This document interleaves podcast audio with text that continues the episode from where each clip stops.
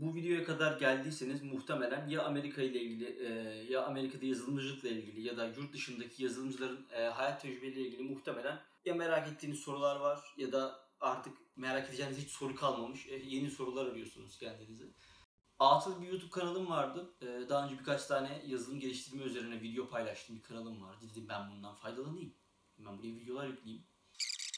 Benim olayım şu, daha önce Çek Cumhuriyeti'nde bir yıl kadar çalıştım yazılım geliştirici olarak. Orada Windows Phone Developer olarak çalışmıştım. Ondan sonra orada işler pek yolunda gitmedi benim için.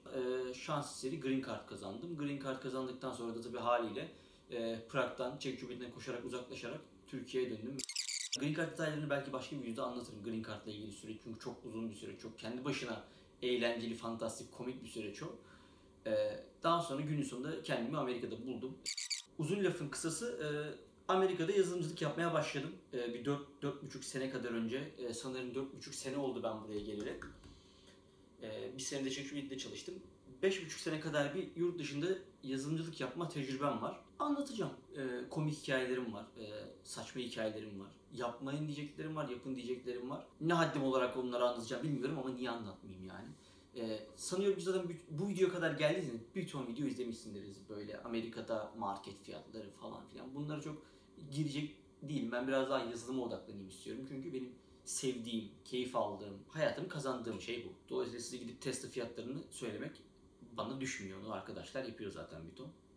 Bahsetmek istediğim şu, benim Amerika ile Türkiye'yi karşılaştırdığım zaman iş hayatı olarak, bu arada Türkiye'de öyle inanılmaz bir iş tecrübem olmadı. Yani Türkiye'de 20 sene çalışmadım zaten. 29-30 yaşındayım. Microsoft Türkiye'de uzun dönem staj yapma şansım oldu. Ondan önce de bir MSP'lik dönemim oldu. Microsoft öğrenci temsilciliği gibi. İngilizce sorunu yaşadım orada. İngilizcem pek iyi değildi mezun olduğumda. Dolayısıyla orada devam edemedim.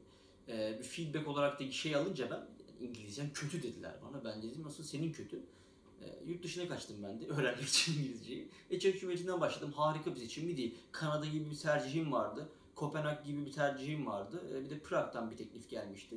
Kanada daha mantıklıydı aslında ama ben daha yakın, daha güzel falan diyerekten Prag'ı tercih ettim. Çok profesyonel sebeplerle Prag'ı tercih ettim.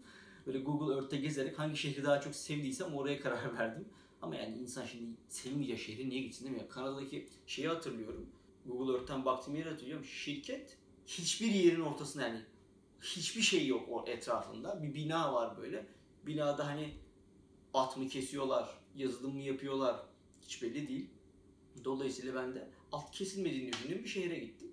Ve çok da mutluyum kararından. Çok güzel bir tecrübe oldu bana orası. Çünkü hayatımdaki yani güzel çakılmaları ben orada yaşadım. Ve beni takip etmedi haliyle oradaki çakılmalarım. Çünkü bambaşka bir dil, bambaşka bir ülke. Çok fazla beni negatif etkilemedi. Ne kariyer anlamında ne mental anlamda. Çünkü yani arkamda bırakıp gidebildiğim bir ortamda orası benim. Peşimden gelmediği için. Orada yaşadığım tecrübeler şöyleydi Prag'da. Çok basit anlatacağım. Çok hızlı anlatmak istiyorum. Çok uzatmak istemiyorum. Çünkü dediğim gibi anlatsam 5 gün anlatırım herhalde. Yani çok bayılıyorum anlatmaya bu tarz şeyleri. Prag'da tabii ben yurt dışına gitmişim. Bilmediğim bir dilde, bir ülkede hayatta kalmaya çalışıyorum. Windows Phone Developer olarak gittim. Çok spesifik şeyler yapıyoruz yani böyle hani bir yelpaze yok yapabileceğim. Zaten bilgim, edindiğim tecrübe o esnaya kadar kendim geliştirdiğim alanlar çok kısıtlı. Dolayısıyla orada ben başarılı olamadım. Başarılı olamamın en büyük sorumlusu da benim. Hani öyle yok Prag'da, o Prag'da, bu, o Çekler falan öyle bir durum yok ki. Ben bayağı çok rahattım yani. Bir çalışacak bir insan için çok rahattım ben. Tabii birkaç da talihsiz olay geldi başıma şirket tarafından da ama genel olarak sorumluluğu üstüme alıyorum çünkü neden olmasın. Aslında değil mi? Onları atayım diye böyle anladım. Niye böyle kendimi yeriyorsam? Suçu onları atayım. Kim bilecek? Orada yaşadıklarım ama bana bir tecrübe oldu. Şöyle oldu. Ben orada yeteri kadar verimli çalışamadım. Yeteri kadar profesyonel olamadım. Gereken çabayı sarf etmedim. Yani gereken çabayı orada sarf etmeyince burada sarf etmezsem ne olacağını bilerek hayata daldım burada. Amerika'ya geldikten 2 hafta sonra işi buldum. İşi bulduktan bir ay sonra da işe başladım. Dolayısıyla bir 6 hafta kadar çalışmadığım bir evre oldu Amerika'da. Çok eğlendim bu arada ben.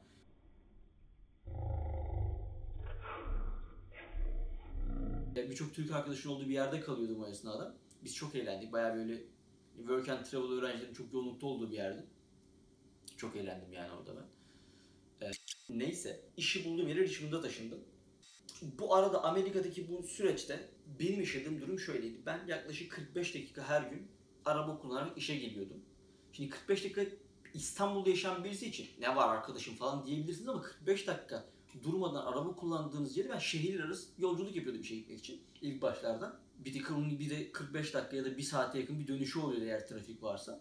Haliyle bayağı zamanlar oldu. Gerçi podcast dinliyordum, müzik dinliyordum, ailemle konuşuyordum falan. Ziyan olmuyordu süreler ama ve böyle bir süreç yaşadım mesela. Araba almak zorunda kaldım. Geldim Amerika'ya. Markete gideceğim. Hani market arıyorsun Google'dan. En yakın market 2 mil mesafede. Hani 3-3,5 kilometre mesafede yürüyemiyorsun. Öyle bir durum yok. Otoban hani yürürsün de otoban yani anladın mı? Hani böyle yol kenarı kaldırım olan bir ortam söz konusu değildi. Ve bayağı böyle hani E5'te yürüdüğünüz halinde öyle bir ortam. Dolayısıyla araba aldım. Zaten limitli bir bütçeyle gittiğim yer. Direkt araba almak durumunda kaldım falan.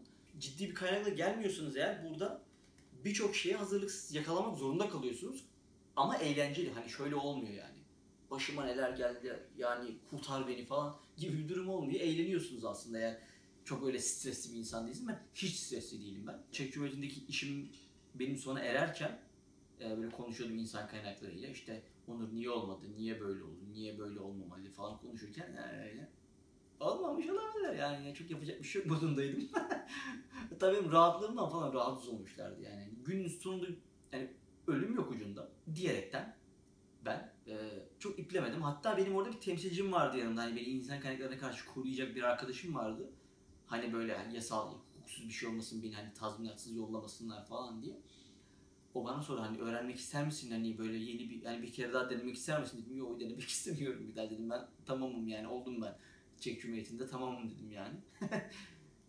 Gülüyorum ama komik değil aslında yani ortam çok, şu an hayal edince ortam çok böyle garip soğuk rüzgarlar esiyormuş ama ben gülüyordum yani komikti. Özetle ben rahatım.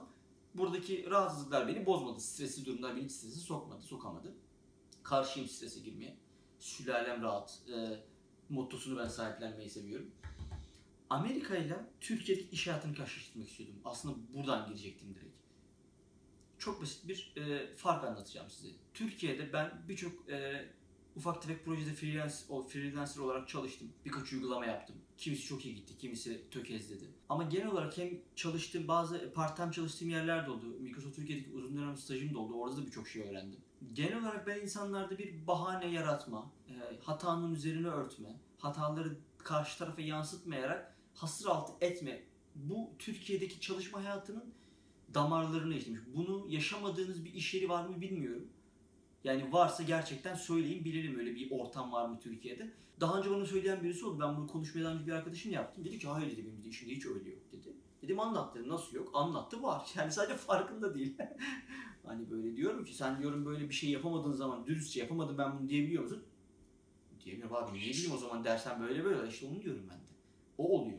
Bunu hepimiz hakimiz. Türkiye'de bir görünmez bir mobbing söz konusu. O da görünmezse bir de görünürü var bunun zaten. Görünür her yerde. Bir de bunun görünmezi var böyle. Daha kurumsal firmalarda ya da elit takılan firmalarda falan böyle. Yalan atmaya, bahane bulmaya, örtbas etmeye çok alışıyoruz. Ben de bu kafa yapısıyla geldim haliyle buraya. Çek Cumhuriyeti'nde zaten öyleydim. Orada atlatamadım. Orada ben farkına varamadım kafa yapımın ne olduğunu. Her şeye bahane buluyordum özetle.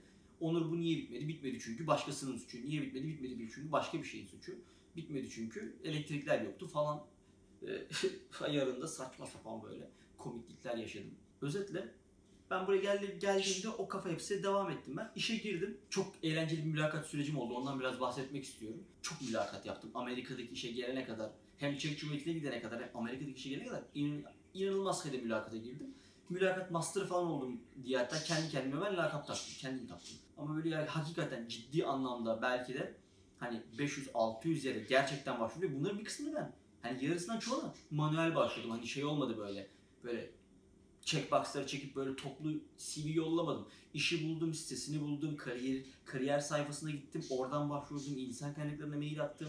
Bazılarına özel işte introduction yazdım. Bayağı çaba sarf ettim yani öyle bödösleme 500 tane dümdüz başvuru yapmadım. O sayede mülakata girdim. Mülakatın ilk girdiğim mülakatla son girdiğim mülakat arasındaki fark deveye hendeyi atlatmışım. O kadar büyük bir fark vardı arada artık günün sonuna geldiğimde. Neyse ben Amerika'daki şirketimle mülakata girdim. İşte bana birkaç tane basit soru sordu. Zaten junior seviyede olduğumu biliyorlardı benim. Ben zaten junior olduğumu kabullenmiştim Çek Cumhuriyeti'nde yaşadığım şeylerden sonra. Her Türk yazılımcısının sanırım yaşadığı bir şeydir. Umarım yani sadece ben yaşamamışımdır.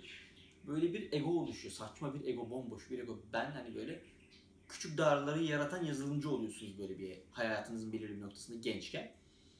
Şimdi ben o şeyle, ben Çek Cumhuriyeti'ne gittim, şu moddayım. Diyorum ki ben hani 25 kişi çalışıyordu şirkette. Yani en gençlerinden birisi benim. Ben şu modda geldim, dedim ki Windows Phone'un kralı geldi dedim. Ben dedim, buralar dedim komple benim. Sonra baktım oralar komple benim değilmiş. Stajyer aldılar bir tane benden sonra yine Windows Phone için. Ben de şey modundayım, ben diyorum Windows Phone 5 tane yani çok kaliteli uygulama yaptım. 20 tane dandik, 5 tane kaliteli uygulama yaptım. Çok rahat, çok şeyim böyle, güvendiğim kendime falan. Çocuk geldi çatır çatır kod yazıyor. Design patternları biliyor. Algoritması sağlam, data tarafında bilgisi var. Benim de var ama benimki çok mahalle çocuğu gibi. Yani hani yetecek kadar var, anladın mı? Hani gel hani İngilizcem ne kadar, kendime yetecek kadar, kod bilimde kendime yetecek kadarmış. Benim böyle kurumsal bir projenin içine girince ha ne oluyor burada diye böyle şirazem kaydı. Neyse ya birçok şey öğrendim, toparladım ama Amerika'ya o yüzden aklım başımda geldim. Hani böyle küçük dağları benim yaratmadığım çok barizdi artık. Onu bilerek geldim. Windows 10 developer olarak geldim ve şirketteki ilk bir haftamda bana işte bilgisayarımı verdiler falan, eğitim kaynakları, buralara gideceksin, buralara gideceksin, şunları unutma. İşte birinci haftam, ikinci haftamda oldu, hatırlamıyorum. Tam insan kaynaklarının bir alt departmanı var, yetenek yönetimi diye, talent management diye geçiyor. Yazılımcıların şirketteki işte kariyerlerinin daha iyi devam etmesini ve müşterilerin ihtiyacına göre yeni şeyler öğrenilmesini böyle organize eden bir ortam. Güzel bir ortam aslında, hani şey diyorum, dikte edilen bir ortam değil ama müşteri ihtiyaçlarına göre şekillenen bir ortam var. Benimle konuşmak istediler. Ben de sanıyorum şirkete girdim ben. Windows Phone uygulaması yapacaksın. Çünkü benim mülakatım bile Windows Phone üzerindeydi. Zamanla nasıl binding yapılır, binding kaç tane tipi vardır dedim. İşte 2 tane vardı dedim, halbuki 3 falan. Yani ya hata yapmama rağmen düzelttiler beni falan. Ben şirkete geldim, başladım. Windows Phone developer olarak kendimi addediyorum. Bu bir arkadaşımız, işte şirketteki bir arkadaşımızla toplantıya girdim. Dedi ki ne düşünüyorsun dedi, buradaki kariyerin hakkında. Dedim daha hani yeni geldim ama dedim hani yeteneklerimi göstermek için sabırsızlanıyorum dedim Windows Phone konusunda. Dedi ki o ne? Windows'un zaten ölüyordu ama yani ben onu maalesef kabul edemeyecek kadar toydum o esnada. Tek uzman olduğumu varsaydığım konu olduğu için, ki uzman da değilmişim şu an geriye dönünce fark ediyorum ki yani derme çatma uygulamalar yapıyormuşum. Görünüşü güzel, arkası harabe olan uygulamalar yapıyormuşum. Dedi bizde Windows Phone uygulaması isteyen müşteri yok. Olmadı, muhtemelen olmayacak. Olsa da zaten sana sıra gelmeze geldi iş. Yani şakayla karışık diyorum ama günün sonunda hakikaten biz miydi Windows Phone müşterimiz? Yok. Ben dedim o zaman ben mobil tarafta devam ederim dedim o zaman. Ne öğrenmek istersin dedi. Ben dedim mobil tarafta devam etmek istiyorum. iOS dedim öğreneyim, Android öğreneyim falan filan. Dedi çok dedi yazılımcımız var zaten bunları yapan. Biz senin ASP.NET öğrenmeni istiyoruz dedi. ASP.NET benim en sevmediğim .NET Framework üyesi, yani en sevmediğim o. Sevmiyorum. Tamam, sevmemişim. Sevemedim. Olmadı. Tutunamadım. Bana onu deyince ben böyle bir pıstım. Dedim bu mudur yani, hani ben buraya hayaller geldim. Windows Phone'a two-way binding yapacaktım falan umutlarıyla geldim. Olmadı. Söylediler ki sen bu ASP.NET'i öğren. Ben oturdum tabii bir hafta, iki hafta. Bana birkaç tane böyle eğitim, Pluralsite falan verdiler böyle. Oradan çatır çatır videoları izliyorum, hemen deniyorum. Hevesliyim ama hani şey dedim, mutsuz değilim ama hani ben Windows Phone Developer olacağım diye girdim böyle. Güzel Windows Phone Developer'ım ben dedim. Dediler ki sen dediler ASP.NET yazacaksın. Dedim o da olur yani, ne yapayım. Olduğu kadar öğrendim falan, hevesliyim yine öğrendim. Sonra aradan işte bir hafta falan geçti. Bana şirketin işte üst düzey ekip liderlerinden biri olarak dedi ki bir müşteri var.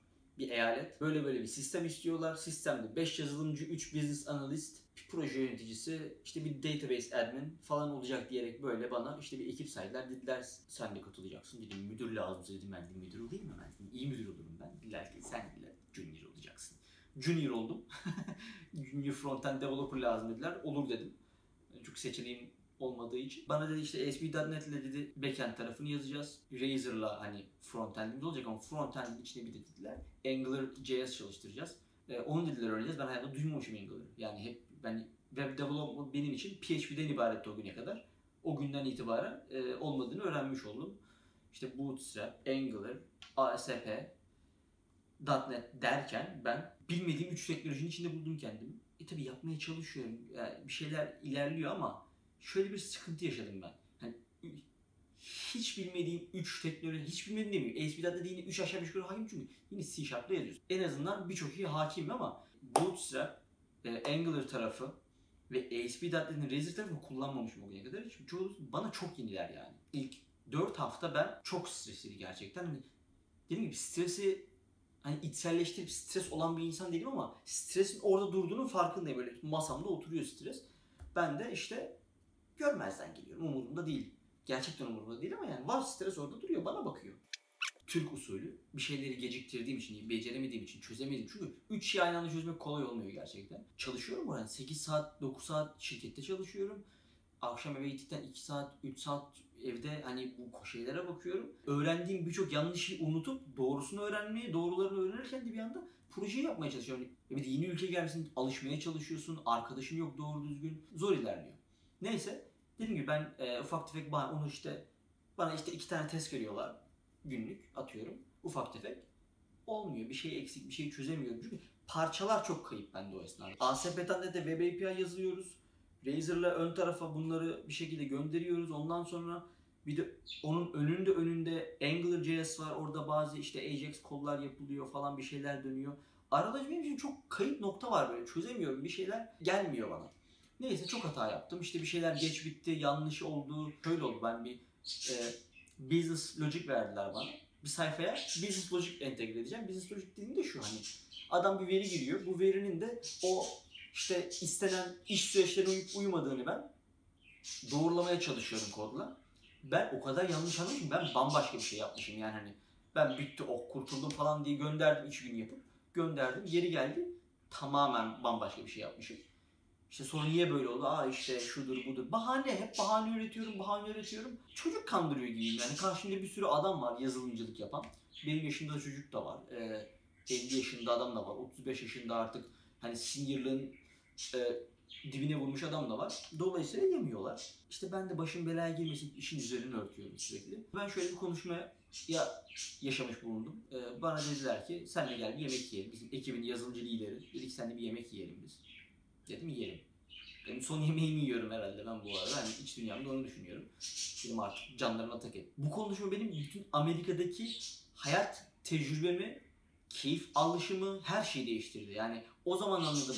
Lambaya nerede çizgi filmlerde böyle aklına fikir gelir böyle aydınlanırsın. Ben onu o konuşmada yaşadım. Video biraz uzun olduğu için ortadan 2'ye kesmeye karar verdim. Sonraki videoyu izlemeyi unutmayın. Konunun devamı orada olacak.